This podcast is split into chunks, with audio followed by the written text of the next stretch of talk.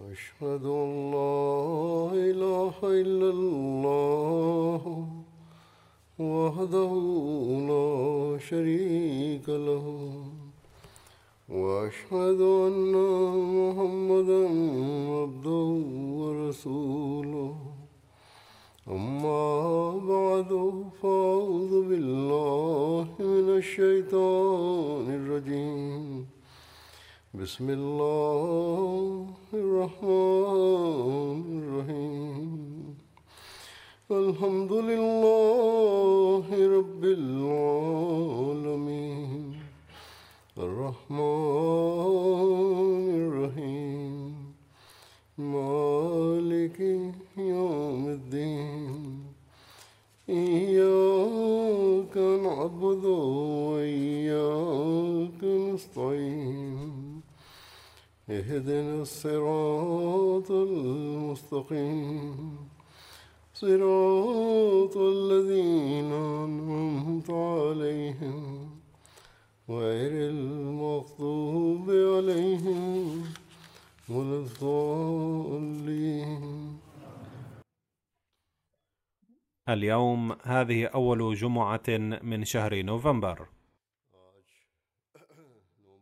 وكما جرت العادة أن في الجمعة الأولى من شهر نوفمبر يعلن عن السنة المالية الجديدة للتحريك الجديد، ويذكر ما نزل من أفضال الله تعالى في العام الماضي. لذا سأتناول اليوم هذا الموضوع.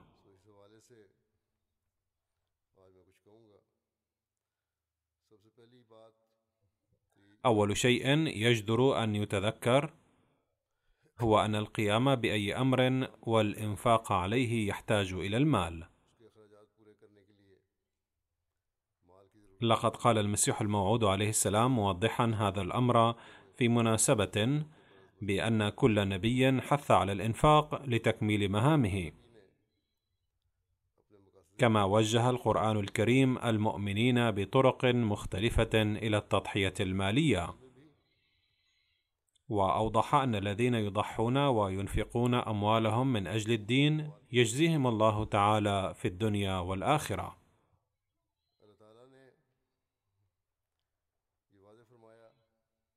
لأن الله تعالى لا يبقي على نفسه دين أحد،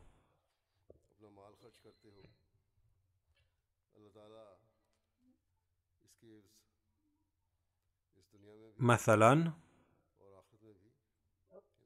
قال الله تعالى في موضع عن كيفية جزائه وكميتها،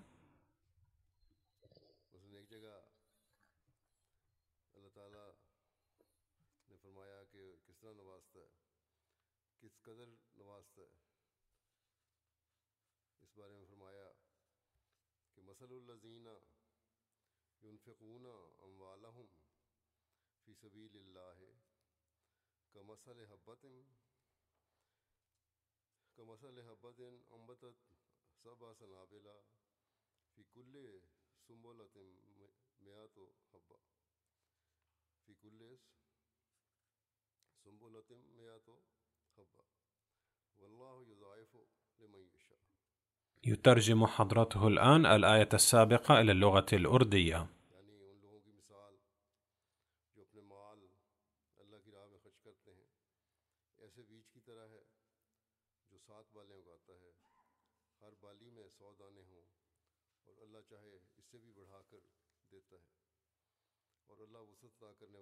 هذا هو مثال المؤمنين المنفقين في سبيل الله تعالى، أنه تعالى لا يترك قرضهم على نفسه بل يسدده ويجزيهم في هذه الدنيا وفي الآخرة.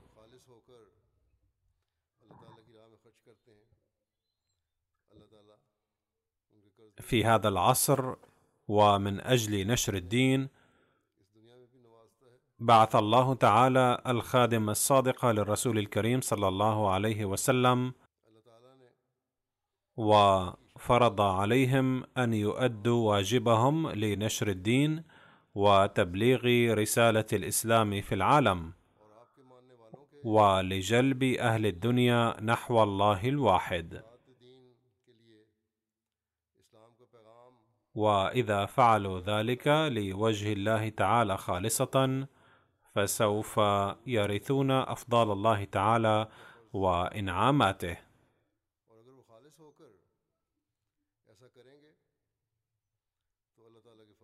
ورد في رواية أن رسول الله صلى الله عليه وسلم قال: إن الصلاة والصيام والذكر تضاعف على النفقة في سبيل الله بسبعمائة ضعف. أي أن هذه العبادات أيضا ضرورية مع الإنفاق في سبيل الله.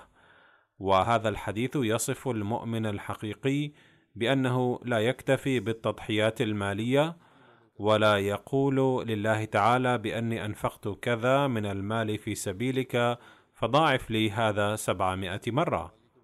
كلا، بل لا بد من رفع مستوى عباداتكم أيضا وإصلاح أنفسكم وتعطير ألسنتكم بذكر الله تعالى واجتناب اللغو وتقديم تضحياتكم المالية لوجه الله مخلصين له، وعندها يتفضل الله عليكم بطرق تحير الإنسان. أحيانا يتقبل الله منا العمل الصغير ويجزي عليها بشكل كبير، مما يولد الحيرة في الإنسان.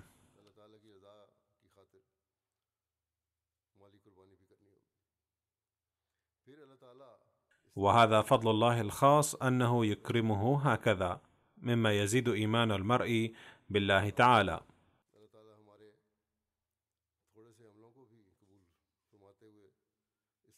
ولكن على المؤمن أن يبذل جهده دائما، وأن لا يفرح أنه أنفق كذا من المال، فلا بد لله أن يتفضل عليه وإن لم يقم بأعمال أخرى.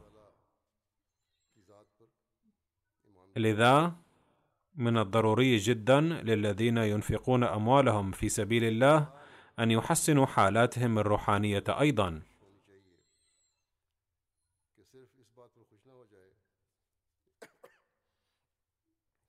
حينها يرثون إنعامات الله حقيقة.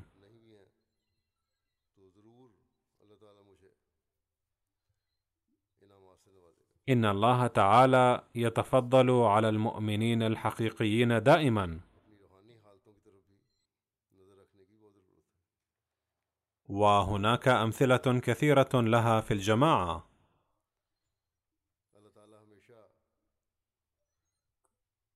لا نقدم أمثلة الأولين فقط،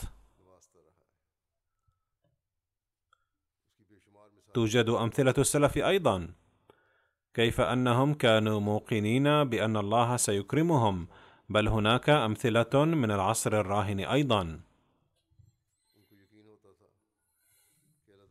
ومن أمثلة الماضي واقعة حضرة رابعة العدوية، ما أعظم كيفية توكلها. كانت جالسة في البيت إذ جاءها عشرون ضيفا ولم يكن في بيتها إلا رغيفان، فقالت لجاريتها أن تعطيهما متسولا. هذا أسلوب غريب للتوكل على الله تعالى. قلقت الجارية جدا وقالت في نفسها: إن هؤلاء الصلحاء أغبياء للغاية، إذ قد جاء إلى البيت ضيوف وهي تقول: أعطي ما في البيت من الخبز إلى الفقراء.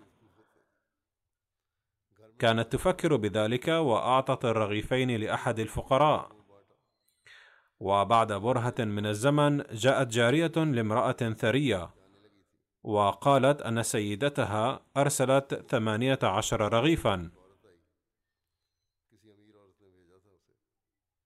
فأعادتها السيدة رابعة العدوية قائلة بأنها ليست لنا. فقالت الجارية: خذيها. فقالت رابعة: لا. فقالت الجارية: هذه أرسلها الله لك. ولكن رابعة أصرت على أنها ليست من نصيبها. بعد قليل قالت تلك المرأة الثرية لجاريتها: أين كنت؟ كان عليك أن تأخذي إلى رابعة العدوية عشرين رغيفا، أما هذه ثمانية عشر فهي كانت لأحد آخر. فقالت رابعة العدوية: عندما تصدقت برغيفين كنت عقدت صفقة مع الله تعالى على أنه سوف يرد إلي عشرة أضعاف، فمقابل رغيفين كان يجب أن تأتي عشرون. قال الخليفة الأول رضي الله عنه بعد ذكر هذه الواقعة، وقد ذكر بعض الآيات القرآنية أيضا، ثم قال: ورد في بعض المواضع ذكر عشرة أضعاف، وفي بعضها الآخر سبعمائة ضعف.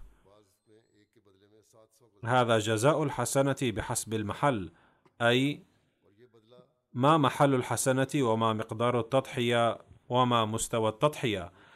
وكما قلت، لقد ذكر الخليفة الأول رضي الله عنه هذه الواقعة ثم قال: هكذا يجزي الله، ولكن يجب أن لا تفعلوا ذلك كل حين بنية امتحان الله تعالى، أي لا تبدأوا بفعل ذلك بغية امتحان الله تعالى، إلا أنكم إذا ضحيتم هكذا مخلصين لله فسوف يجزيكم الله تعالى. فالذين يعطون في سبيل دين الله ولمرضاته تعالى هم المضحون حقيقة. مثال تضحية رابعة العدوية يبدو كأنه أمر شخصي،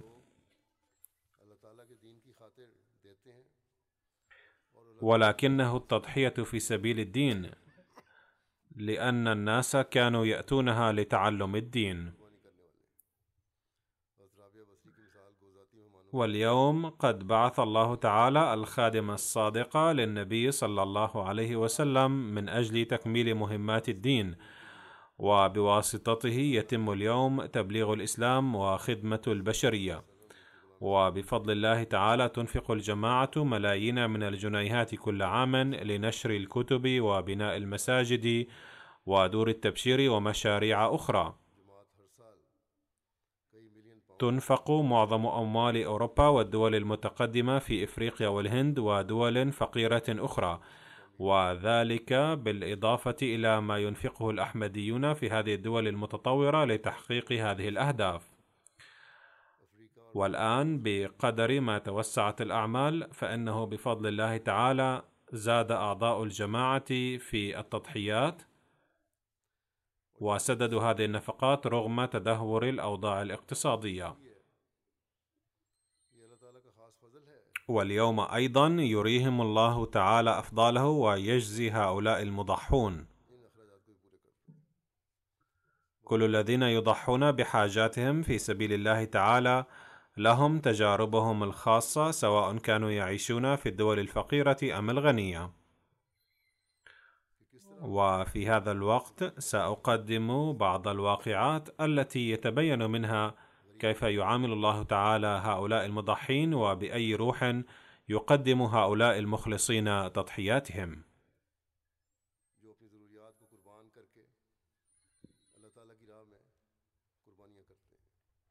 المبايعون الجدد الذين مرت على دخولهم في الإسلام الأحمدية فترة قليلة هم أيضا يهتمون من تلقاء أنفسهم بالتضحيات المالية.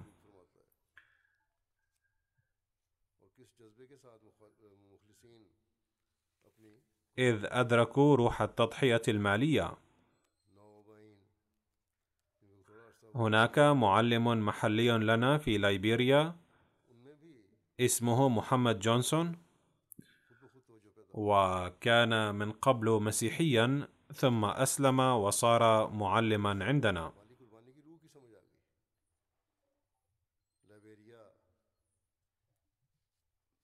يقول: قبل بضعة أشهر غرست في قرية في مديريتنا غرسة الجماعة نتيجة الجهود التبليغية، وانضم أهلها مع إمامهم إلى جماعتنا. إنها قرية صغيرة وليس هناك طريق يؤدي إليها، والوصول إليها كان صعبا نتيجة الأمطار، فأهملنا هذه القرية عمدا ولم نحث أهلها على دفع التبرعات في صندوق التحريك الجديد، لأن أهلها أحمديون جدد تماما، ثم إن الطريق إليها وعر جدا، وهي قرية صغيرة أيضا. وقلنا في السنة القادمة سوف نحثهم على التبرع في صندوق التحريك الجديد وندخلهم في المتبرعين. ولكن ذات يوم جاء إمام القرية السيد أبو بكائي إلى مركزنا في تنبان، وقدم لنا فور وصوله بعض المال، وقال هذه تبرعات صندوق التحريك الجديد من قبل واحد وعشرين فردا من جماعتنا. فقلنا له لم ندعكم إلى التبرع لهذا الصندوق، فكيف عرفتم بذلك؟ قال إني أستمع لبرامج إذاعة الجماعة بانتظام، وفي يوم السبت قمتم عبر الإذاعة بتعريف صندوق التحريك الجديد وأهميته، فذكرت هذا الأمر أمام أفراد جماعتنا فدفعوا هذه التبرعات. هكذا يلقي الله تعالى من عنده هذا الإحساس في قلوبهم وينشئ فيهم روح التضحية. وكتب أمير الجماعة في غامبيا: دعونا أهل قرية على التبرع في صندوق التحريك الجديد، وكان أهلها كلهم من المبايعين الجدد. كانت هنالك سيدة عجوز عمرها سبعة وخمسون عاما واسمها الأخت فاتو، فلم تلبث أن أخرجت من جيبها مئتي ديلاسي، وديلاسي عملة محلية، وتبرعت بها.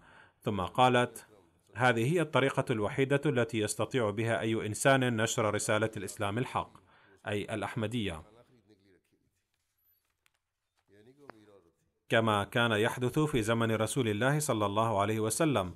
وأخبرت هذه السيدة أن هذا المبلغ كان آخر ما عندها، وكانت تحتفظ به لشراء الطعام لأهلها، وهذا يعني أنها لم تكن سيدة ثرية.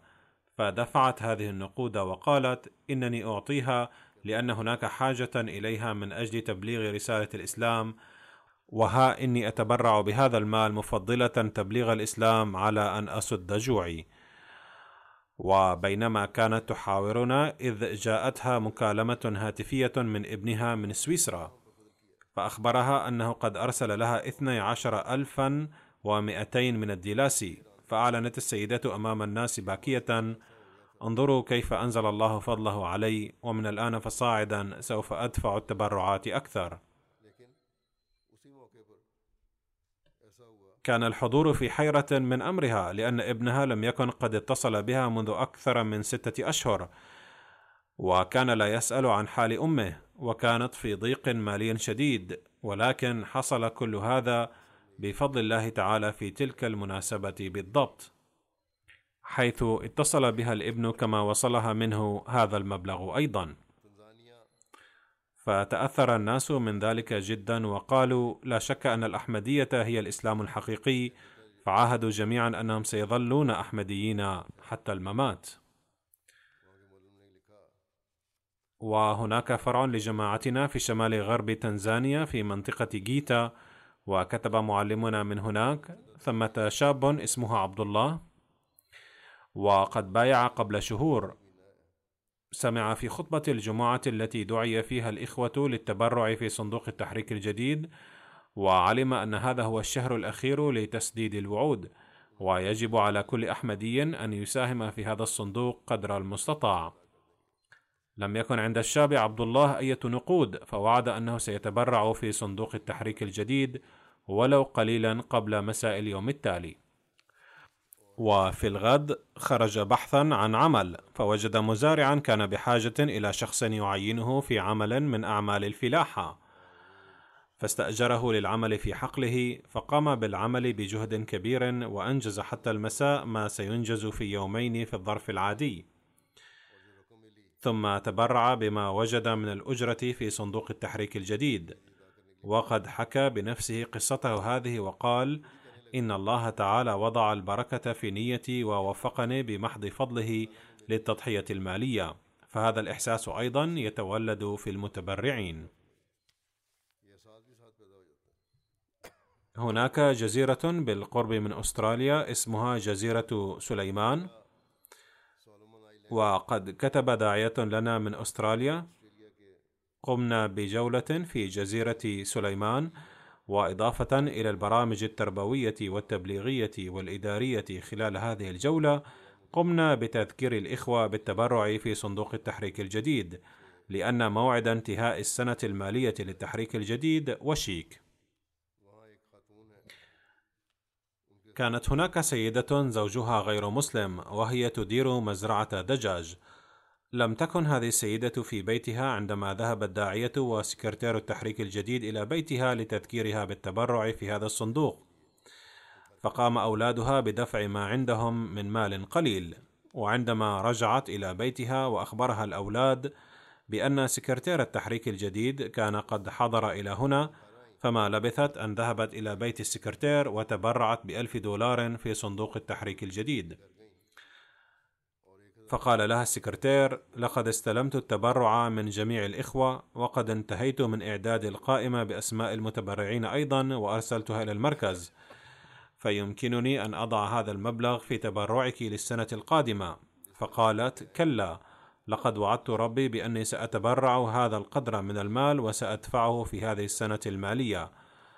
فعلى إلحاح منها أعدوا قائمة جديدة للمتبرعين ورفعوها إلى المركز هنا في نفس الليلة.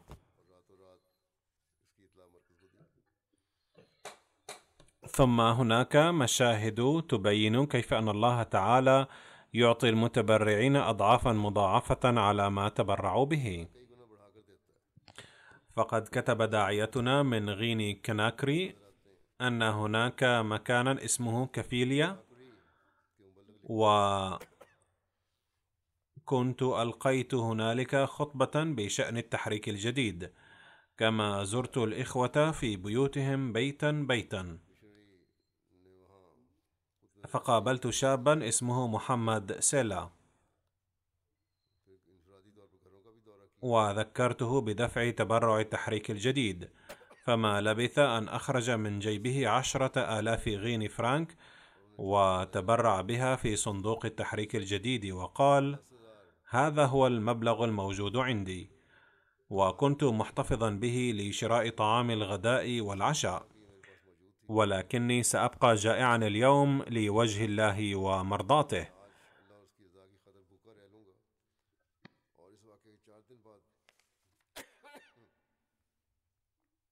وبعد هذه الواقعة بأربعة أيام اتصل هذا الشاب بالداعية وقال: لقد تقبل الله تضحيتي تلك، إذ كنت تقدمت لاختبار في شركة للتعدين للعمل فيها كسائق، وبفضل الله تعالى قد حصلت على عقد العمل عندها براتب خمسة ملايين ونصف مليون غيني فرانك شهريا لمدة خمس سنوات. وهكذا قد أعطاني الله تعالى أكثر من تبرعي بعدة آلاف ضعف.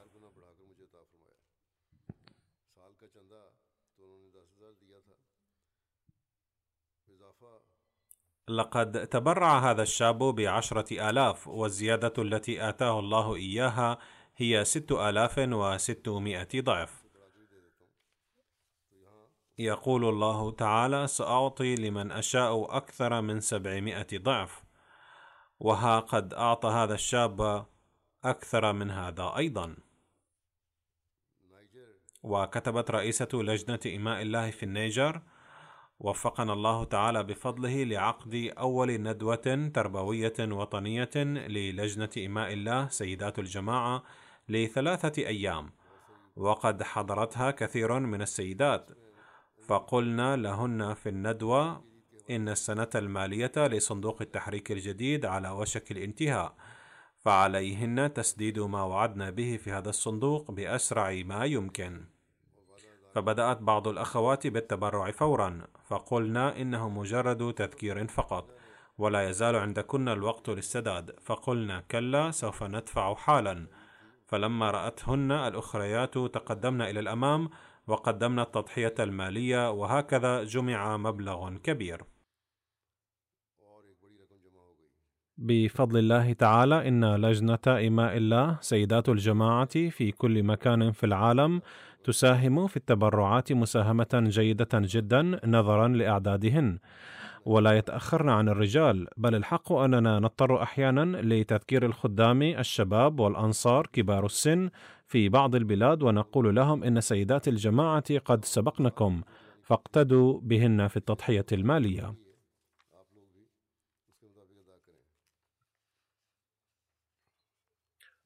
وكتب داعيتنا في سانت بيترسبرغ في روسيا، هناك أخ أحمدي من إحدى الولايات الروسية واسمه السيد أرسان بيك، وعندما قام الخليفة في العام الماضي بإعلان بدء السنة المالية الجديدة للتحريك الجديد، قال السيد أرسان: سأقدم في صندوق التحريك الجديد بتضحية ألف روبل، ثم دفع هذا المبلغ أيضا في السنة الماضية، فقال: إني أعد هذا العام بعشرة آلاف روبل. ثم قال إنه يريد أن يبدأ التجارة عما قريب. على كل حال قد وفى بوعده بدفع عشرة آلاف روبل في يوليو تموز. إن الأوضاع في روسيا أيضا صعبة جراء حرب أوكرانيا، وهبط سعر الروبل أيضا، لكنه مع ذلك قد أنجز ما وعد به. هذا المبلغ بالنسبة للأوضاع هناك كبير، وإن كان يساوي مئة وثمانية وسبعين جنيها استرلينيا. وبعد دفع هذا المبلغ قال إنه سيظل يدفع خمسمائة روبل إضافية، ثم دفع بالفعل خمسمائة روبل يوميا. ثم قال إن الله قد بارك في تجارتي وهي بفضل الله رابحة، لذا أدفع كل يوم ألف روبل، فدفع. يقول الداعية المحلي من مدينة مروى شمالي كامرون: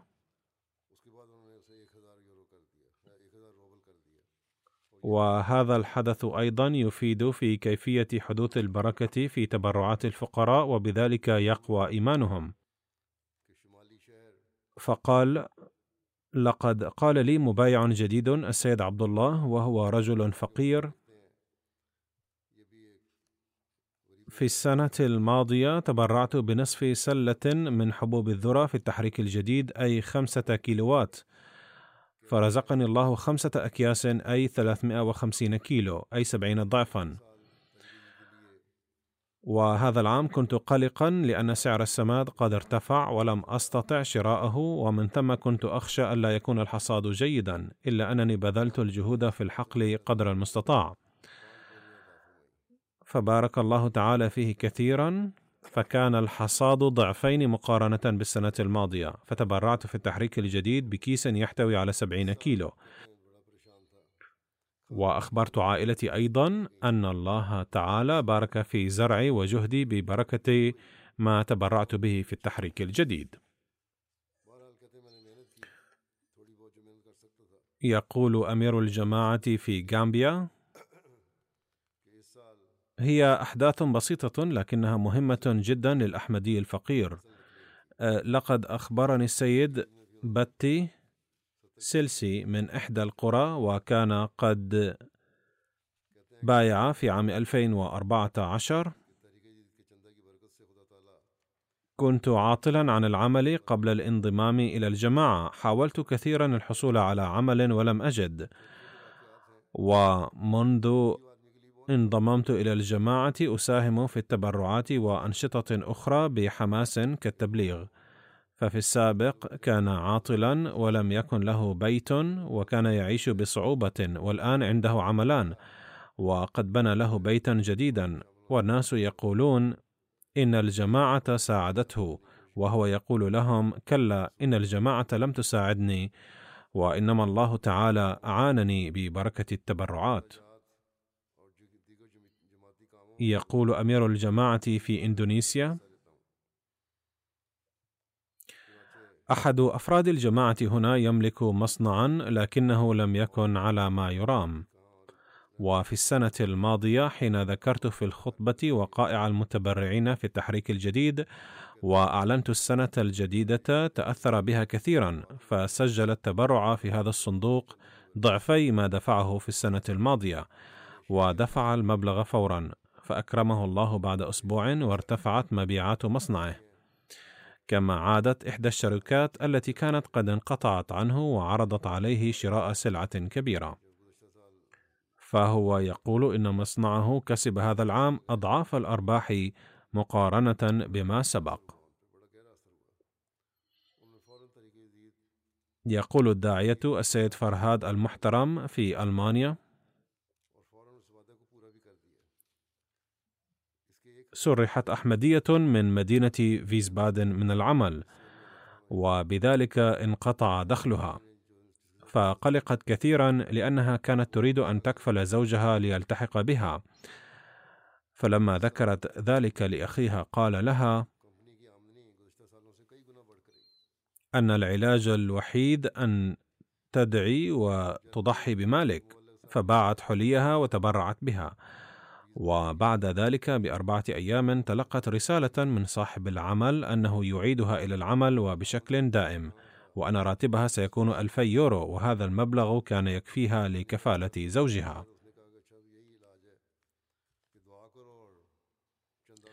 يقول وكيل المال من الهند: هنا أحمدي سباق في تبرعات التحريك الجديد، وحين قلت له أن يزيد المبلغ في التحريك الجديد سألني كم يجب أن أزيد، فقلت له قدر ما تستطيع بحسب دخلك،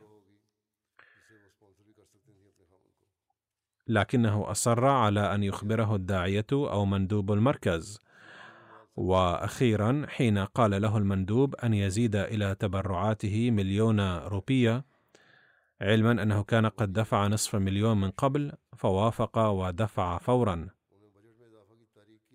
ثم أخبرني لاحقا أنه كان يجد صعوبة في تسجيل بيته، وكان هناك احتمال خسارة كبيرة، لكن الله تعالى ببركة التبرعات حل مشكلته وتمكن من إنجاز العمل الذي كان معلقا، ونجا من الخسارة أيضا. فالله تعالى لا يبقي عنده أي دين للفقراء ولا للأغنياء، ويكرم الجميع بحسب أوضاعه.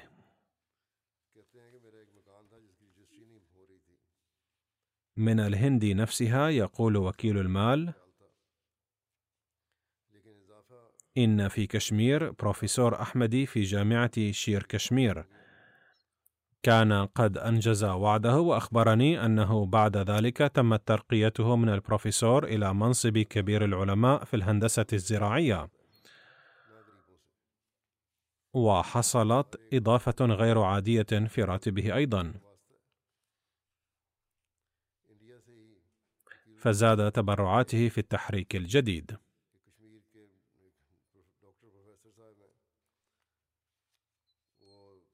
تقول سيدة من موريشيوس: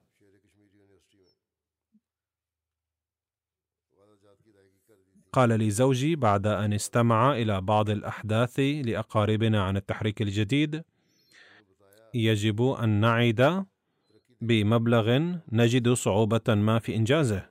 ومن ثم وعد بدفع خمسة وسبعين ألف روبية.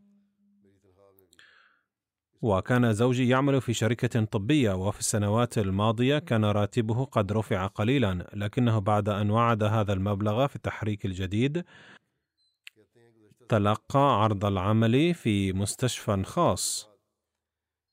وكان زوجي في الآونة نفسها قدم لوالدته ألف روبية، فلما ذهب للمقابلة قال: لقد تولد لدي الشعور بأني سوف أقبل، وأن راتبي سيكون بقدر ما وعدت به تقريبا.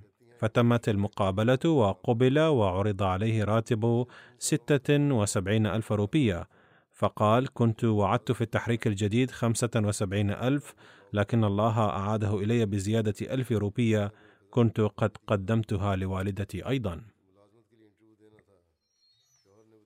يقول الداعية الأحمدي من بنغلاديش: هنا أحمدي واجه خسارة كبيرة في وباء كورونا، ولم يستطع أن يدفع التبرعات، وحين ذكرناه بتبرع التحريك الجديد دفع أحد عشر ألفا وخمسمائة تكة مما جمعتها زوجته. لكن هذا المبلغ كان يكفي لنصف تبرعاته، وبقي نصف التبرعات مستحقا عليه. وفي نهاية هذا الشهر أرسلت زوجته رسالة أن نذهب إليهم ونستلم التبرعات، فلما وصلنا إليهم دفع ثلاثة أضعاف ما كان قد وعد، ودفع التبرعات الإلزامية المستحقة عليه أيضا.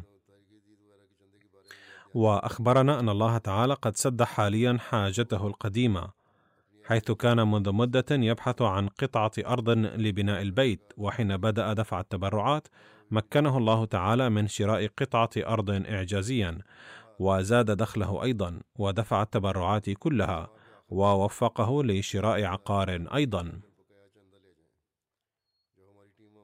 يقول أحمديون من بوركينا فاسو، يعمل أستاذا: لقد وفقني الله تعالى لشراء سيارة، فقال لي زملائي الأساتذة: نحن أيضا أساتذة ولا نستطيع شراء سيارة، من المؤكد أن الجماعة ساعدتك.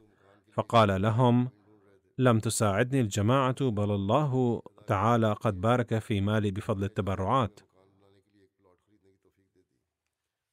وأنه منذ كان طالبا متعود على دفع التبرعات، وأن الله دوما يكرمه.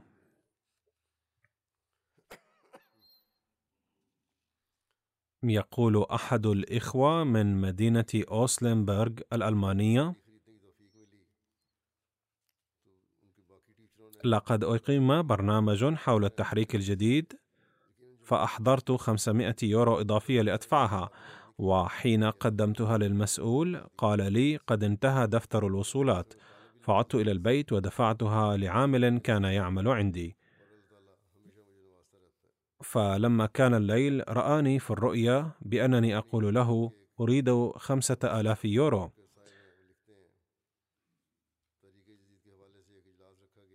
يقول: فهمت منها أن المراد منه تبرع التحريك الجديد. فلما ذكرت هذه الرؤيا لزوجتي قالت: سندفع في التحريك الجديد خمسة آلاف يورو. ثم يقول: بعد فترة بسيطة ورد في حسابي أزيد من اثنين وعشرين ألف يورو كمساعدة حكومية للمواطنين في جائحة كورونا، وهذا ما لم أتصوره قط. تقول إحدى السيدات من كندا: كنت أعاني من ضيق مالي، وكنت قلقة جدا، وأفكر كيف سأسدد وعد التحريك الجديد، ومن شدة قلقي استمررت في الدعاء، وكانت نيتي خالصة، إلا أنه لم تكن تلوح لي بارقة أمل لتحقق هذا الأمر. على أي حال، لقد دعوت كثيرا، ثم حدث في إحدى الليالي أن ابنتي كانت تبحث عن شهادة ميلادها، فعثرت على حقيبة قديمة لنا، وكنت وضعت فيها ما تبقى من نقود أنفقناها خلال زيارتنا لأمريكا قبل حوالي ثمان سنوات، وكنت قد نسيت ذلك. فلما أخرجت النقود كان بالضبط هو المبلغ المطلوب دفعه للتبرع، فإن الله تعالى يعين بهذا الطريق أيضا. يقول رئيس الجماعة في غينيا كوناكري: هناك سيدة فقيرة عندنا تعيش على بيع أشياء بسيطة، فلما وصلنا إلى بيتها أثناء زياراتنا خلال عشرة التحريك الجديد، دعونا هذه السيدة أيضا لأداء تبرع التحريك الجديد، فقالت: إني قلقة سلفا تجاه هذا العمل البسيط الذي بدأته بأخذ قرض من أحد، والمدخول لا يكاد يذكر، حتى أنني لا أستطيع تسديد الدين. فلما أفهمناها وحثثناها على الدعاء تبرعت بما كانت لديها من مبلغ ويساوي عشرين ألف فرنك. كان هذا المبلغ كبيرا بالنسبة إلى تلك السيدة الفقيرة التي كانت تتصارع مع الظروف. فلما زارها داعيتنا بعد أيام لأمر آخر، قالت في صوت يفيض بمشاعر الفرحة: لقد حل الله تعالى جميع مشاكلي، لقد ازدهر عملي البسيط، وتمكنت من تسديد ديوني أيضا، وما تحقق كل ذلك إلا بسبب تلك التضحية المالية التي قمت بها. يقول السيد فريد إبراهيم وهو أحد الإخوة من تتارستان الروسية: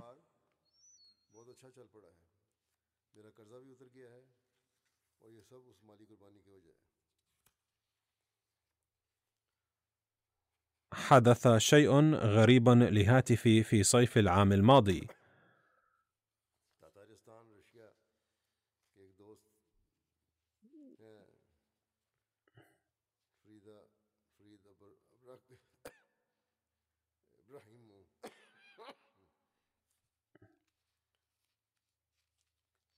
بعد أن تلقيت في حسابي المصرفي عبر الإنترنت أموالا من ركاب سيارة الأجرة، حيث انشغلت تلقائيا على هاتفي الذكي في خطبة خليفة الوقت حول تقديم التبرعات المالية، ولم يحدث هذا مرة واحدة، بل كلما يتم تحويل مبلغ كبير إلى حسابي يحدث معي شيء من هذا القبيل.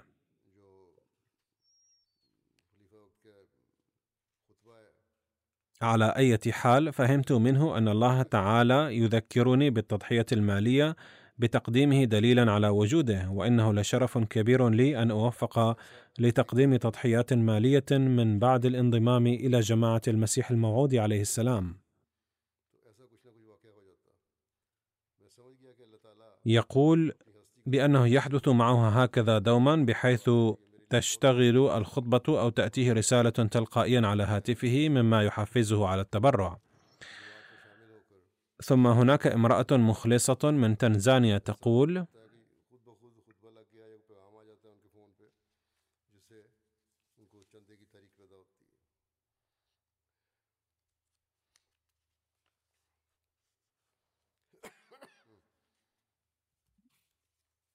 بأنها أدركت عند عودتها من الاجتماع السنوي أن عليها دفع تبرع التحريك الجديد، ولكنها لم تكن ترى طريقا لدفع هذا التبرع.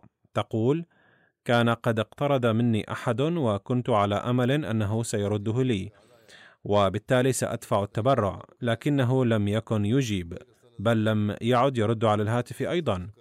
كانت مريضة، وكانت نفقات الأدوية وغيرها أيضا تزداد يوما بعد يوم.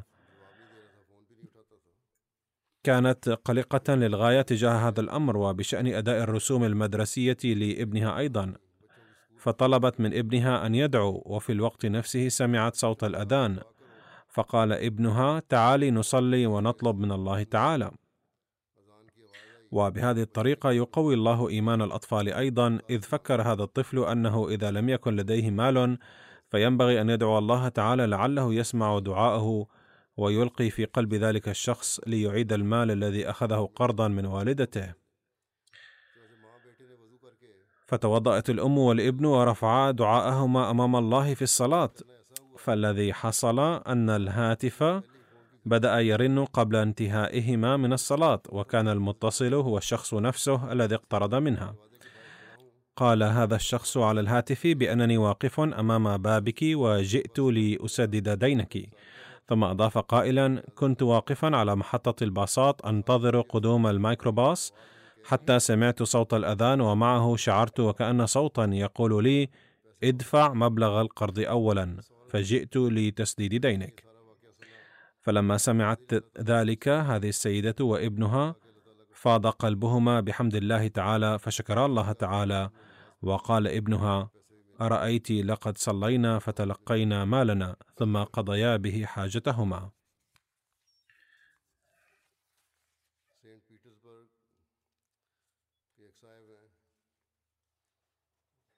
إكرام جان من سانت بطرسبرغ يقول: إنني أدعو دائما لرخاء المالي حتى أتمكن من دفع تبرعاتي، خاصة إلى جانب مساعدة المحتاجين، ويتحقق معي ذلك بطريقة غريبة دوما. يقول: كان ينقصني ثلاثة آلاف روبل من مجموع مساهمتي في تبرع التحريك الجديد في السنة الماضية، وقد بلغت اليوم الأخير لدفع المساهمة، فجاءني شخصان أثناء عملي، وأعطاني أحدهما ألف روبل أجرة لعملي، والآخر أعطاني ألفي روبل. لم يحدث لي مثل هذا من قبل، لأنني كنت أحصل أجرة عملي اليومي من ثلاثمائة إلى خمسمائة روبل. يقول: والآن أعطي فائض الدخل في سبيل الله تعالى.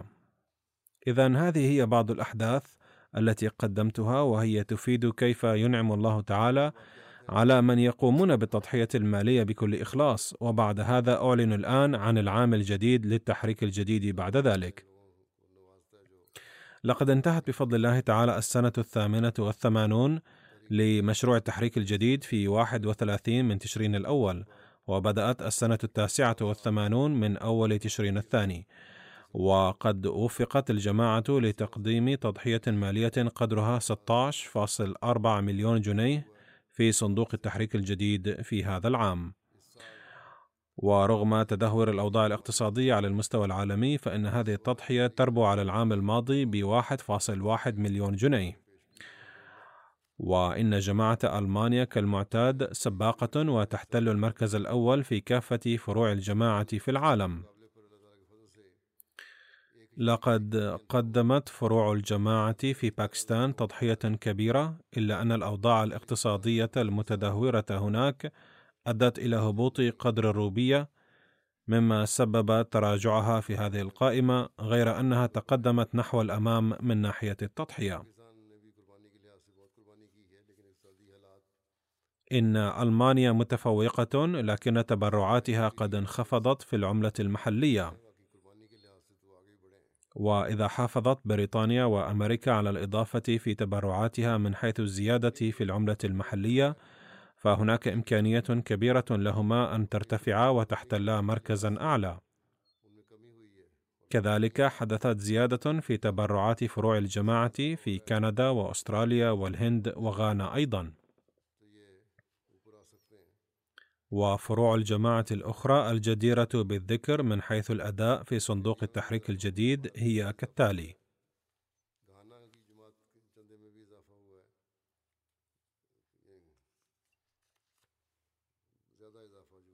هولندا وفرنسا والسويد وجورجيا والنرويج وبلجيكا وبورما وماليزيا ونيوزيلندا وبنغلاديش وكريباتي وكازاخستان وتترستان والفلبين، وفرع للجماعة في الشرق الأوسط. وأبرز فروع الجماعة من حيث جمع مبالغ التبرعات في إفريقيا هي: الأولى غانا، والثانية موريشيوس هي أيضا في إفريقيا، ثم نيجيريا وبوركينا فاسو وتنزانيا وغامبيا وليبيريا ويوغندا وسيراليون وبنين. أما أكثر التبرعات من حيث الدفع الفردي، فاحتلت فروع الجماعة في أمريكا المركز الأول، ثم بريطانيا، ثم أستراليا. إن عدد المشتركين في صندوق التحريك الجديد الإجمالي هو مليون وخمسمائة وأربعة وتسعون ألفا بفضل الله تعالى. والبلاد التي أضافت إلى عدد المشتركين بشكل ملحوظ في أفريقيا هي نيجيريا، غينيا بيساو، كونغو برازفيل، غيني كوناكري، تنزانيا، كونغو كينشاسا، غامبيا، الكاميرون، ساحل العاج، نيجر، سنغال وبوركينا فاسو.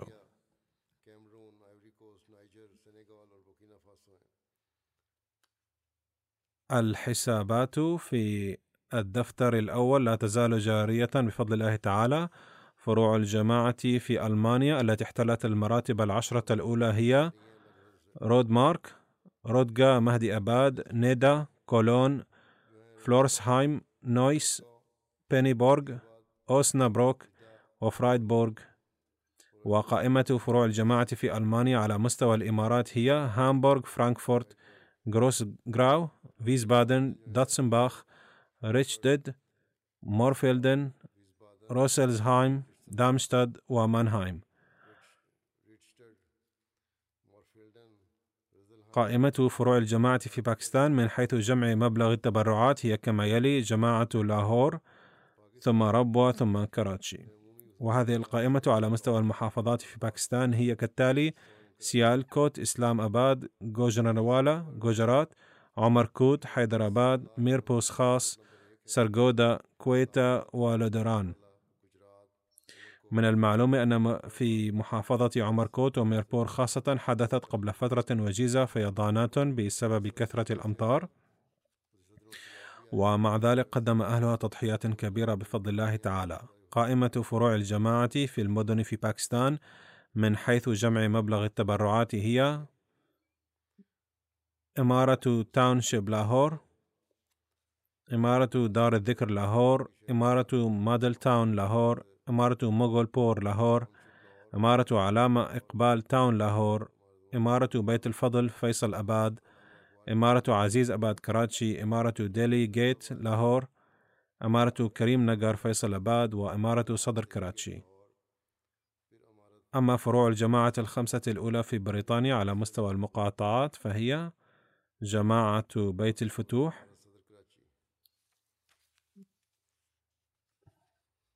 إسلام أباد، مسجد فضل، ميدلاند، بيت الإحسان. وفروع الجماعة العشرة الأولى والكبيرة في بريطانيا من حيث الجمع المبلغ الإجمالي هي فارنام، ساوث جيم، إسلام أباد، وستر بارك، والسال، جيلينغام، مسجد فضل، أولدرشوت ساوث، ثم جماعة بطني.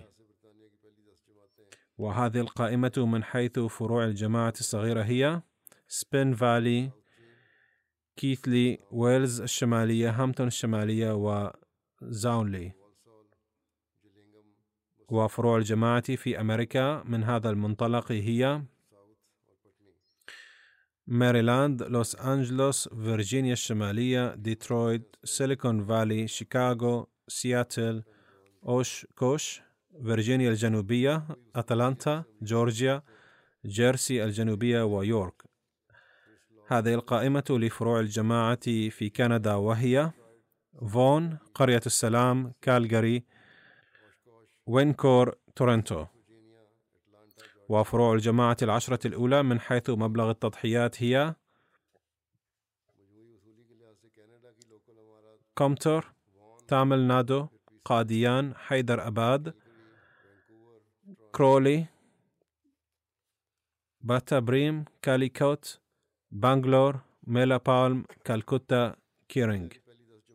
وهذه القائمة على مستوى الأقاليم في الهند هي كما يلي: كيرالا، تامل نادو، كرناتسك، جامون وكشمير، تلنغانا، أوريسا، البنجاب، البنغال، دلهي، ومهاراشترا. قائمة فروع الجماعة العشرة الأولى في أستراليا هي كالتالي: كاسل هيل،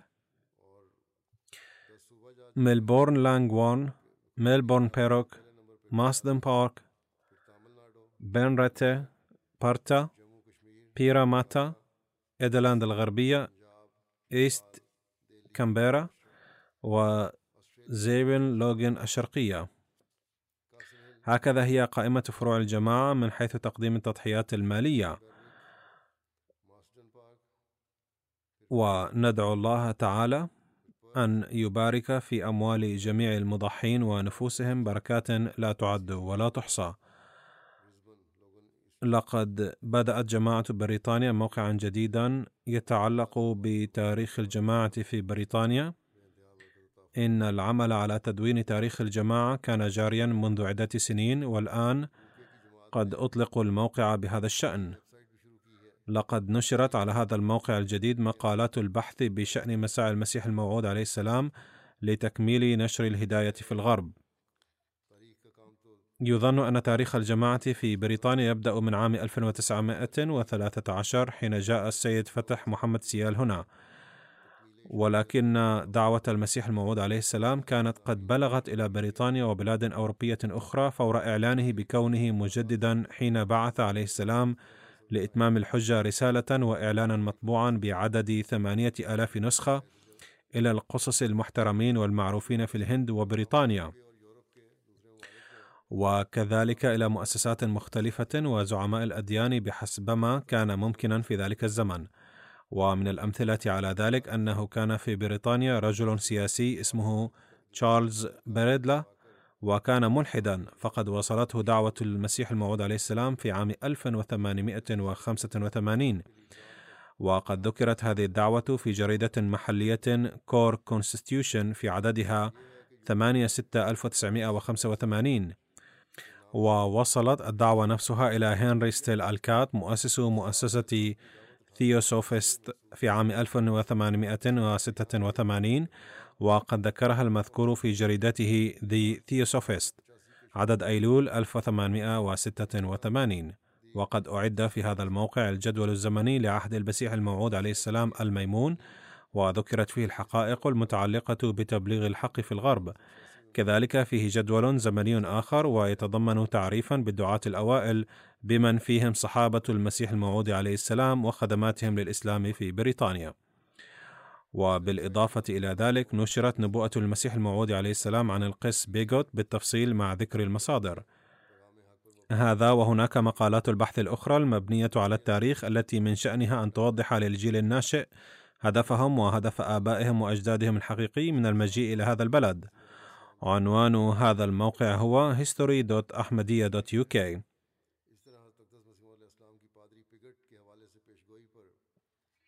وسوف يبدأ هذا الموقع من اليوم، وإن كان يعمل من قبل أيضا، ولكنهم طلبوا مني أن أفتتحه اليوم رسميا.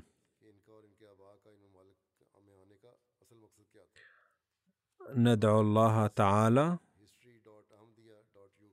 أن يكون الموقع مفيدا للأحباب والأغيار جميعا، آمين.